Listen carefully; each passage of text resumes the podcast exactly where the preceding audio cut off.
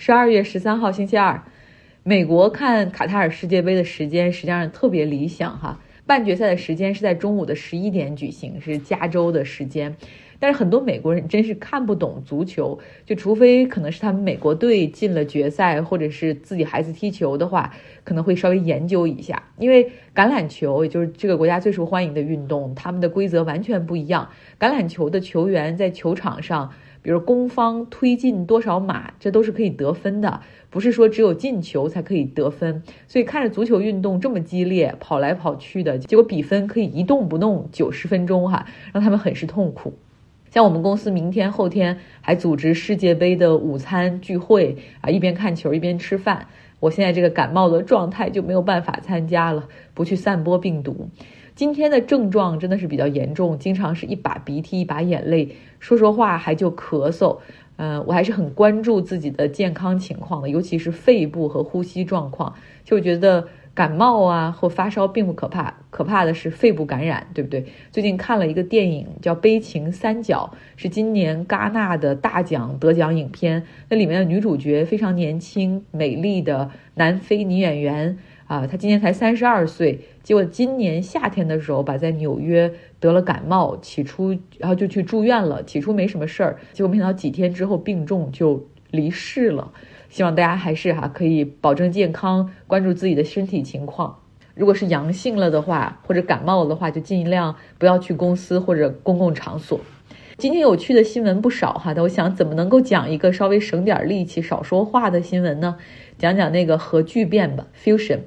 就在我们附近不远的地方，有一个劳伦斯 Livermore 美国国家实验室，他们的激光研究团队取得了重大的进展，实现了核聚变中的点火。具体的成果他们会在周二的时候发布哈，就是能源部长都亲自带队来到这个 Livermore 实验室哈，明天会有大办一场发布会。我们先来听一个录音，来解决一下什么是核聚变。这是一个之前录的节目，大概是在五百期的时候播出的，里面有一些口误哈。然后也有朋友后来留言抱怨说，怎么没有关注到中国科学家的成果呀？啊，因为这是基于一篇《纽约客》的文章哈，我的能量和知识有限啊。先听一下这个介绍，什么是核聚变？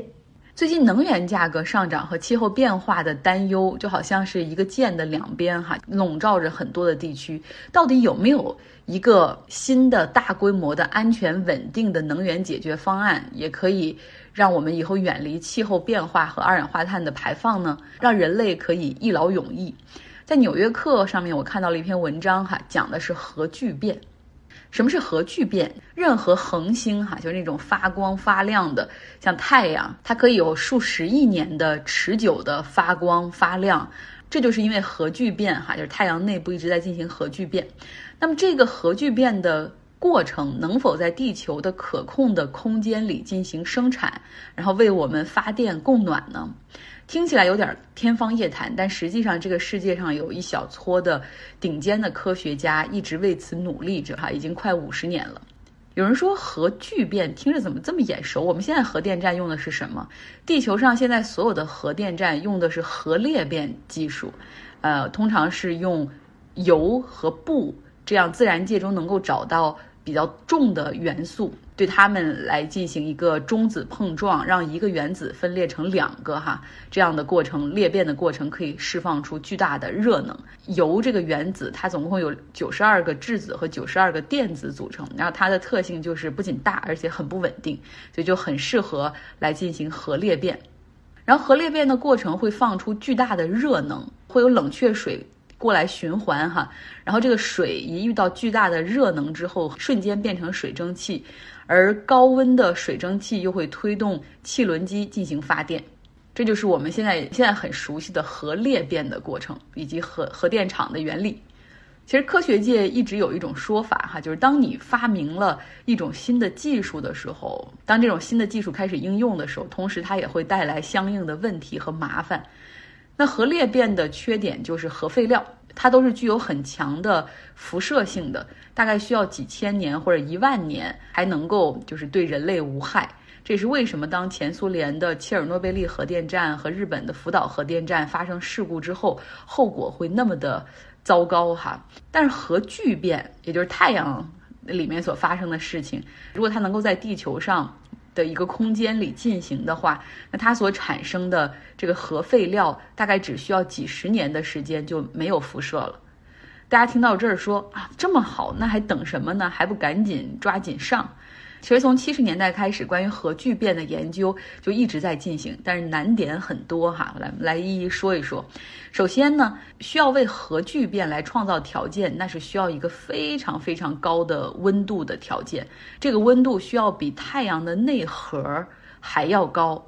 因为只有在足够热的情况下，原子才能够成为一种类似于云雾状的那种等离子状态。我高二之后就没有学过物理哈，所以其实我不懂我在说些什么，完全是依赖于这篇科普文章。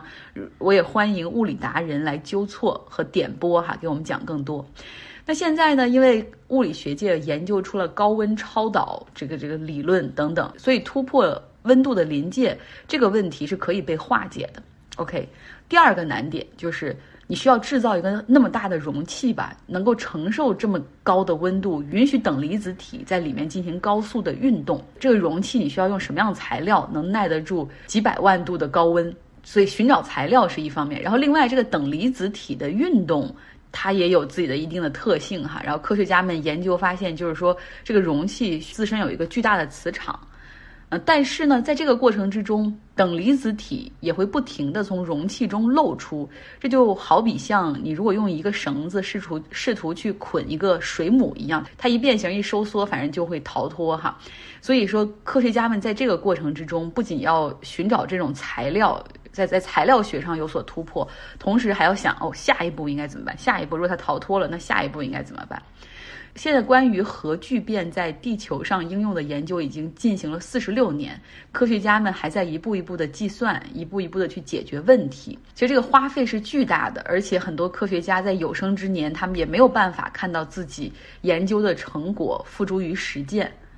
但是呢，想到可以为了人类去实现这种稳定清洁的能源，哈，是值得投入和付出的。现在，现在法国的普罗旺斯地区就有一个叫 Entire 这样的一个项目，计划是说，二零三五年的时候吧，大概可以进行一个小型的核聚变的实验。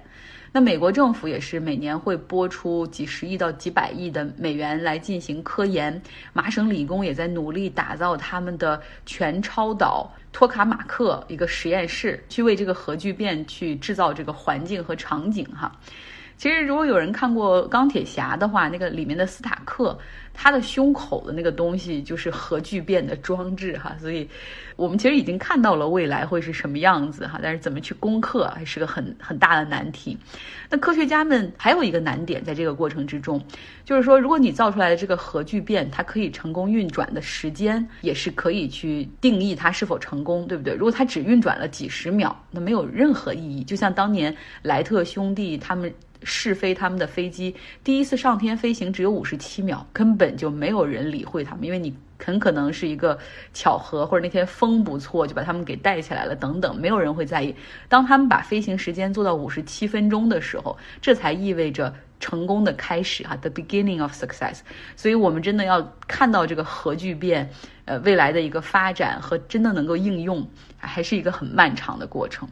好，感谢第五百期的时候张奥的贡献哈。我们现在知道核聚变是什么了哈，也就是恒星工作的那个原理。比如太阳它是怎么样持续不断的发光发热，那它其实这个核聚变也是爱因斯坦那个标志性的智能守恒方程，就是 E 等于 mc 平方，我都不知道是不是应该这么说哈。呃，也就是这个质量差转化为能量的一个爆发，所以其实是这个最好的诠释。迄今为止呢，世界上绝大多数的核聚变的工作都是采用这个之前文章里所提到的托卡马克。环形反应堆，也就是法国那个实验室所用的。那在这个反应堆内呢，氢气要被加热到足够高的温度，哈，我纠正我自己之前的口误，要到几亿度的高温，以至于让电子从氢原子的核中剥离出来，形成所谓的等离子体。那带电的这种原子核和带负电的电子组成的这些云，然后就不停的这种动动动动动。啊，然后磁场呢会将等离子困在这个圈内哈，你可以把它想象成一个像 donuts 就这种甜甜圈。那原子核聚变在一起之后，以中子的形式向外释放能量，向外去飞。这是传统的技术路线。像劳伦斯这个实验室，他们主打的技术路线叫。他们主打的这个技术路线呢，是叫激光反应堆，是由一百九十二个巨大的激光器组成。这些激光同时像一个铅笔橡皮擦那么大小的一个金属圆柱体去发射，同时发射激光。那这个圆柱体会被加热到两百八十二万摄氏度，然后呢就出现蒸发，产生 X 射线，然后内爆，进而加热。并且压缩两种比较重的轻的颗粒的形式，哈，一个叫穿，一个叫刀，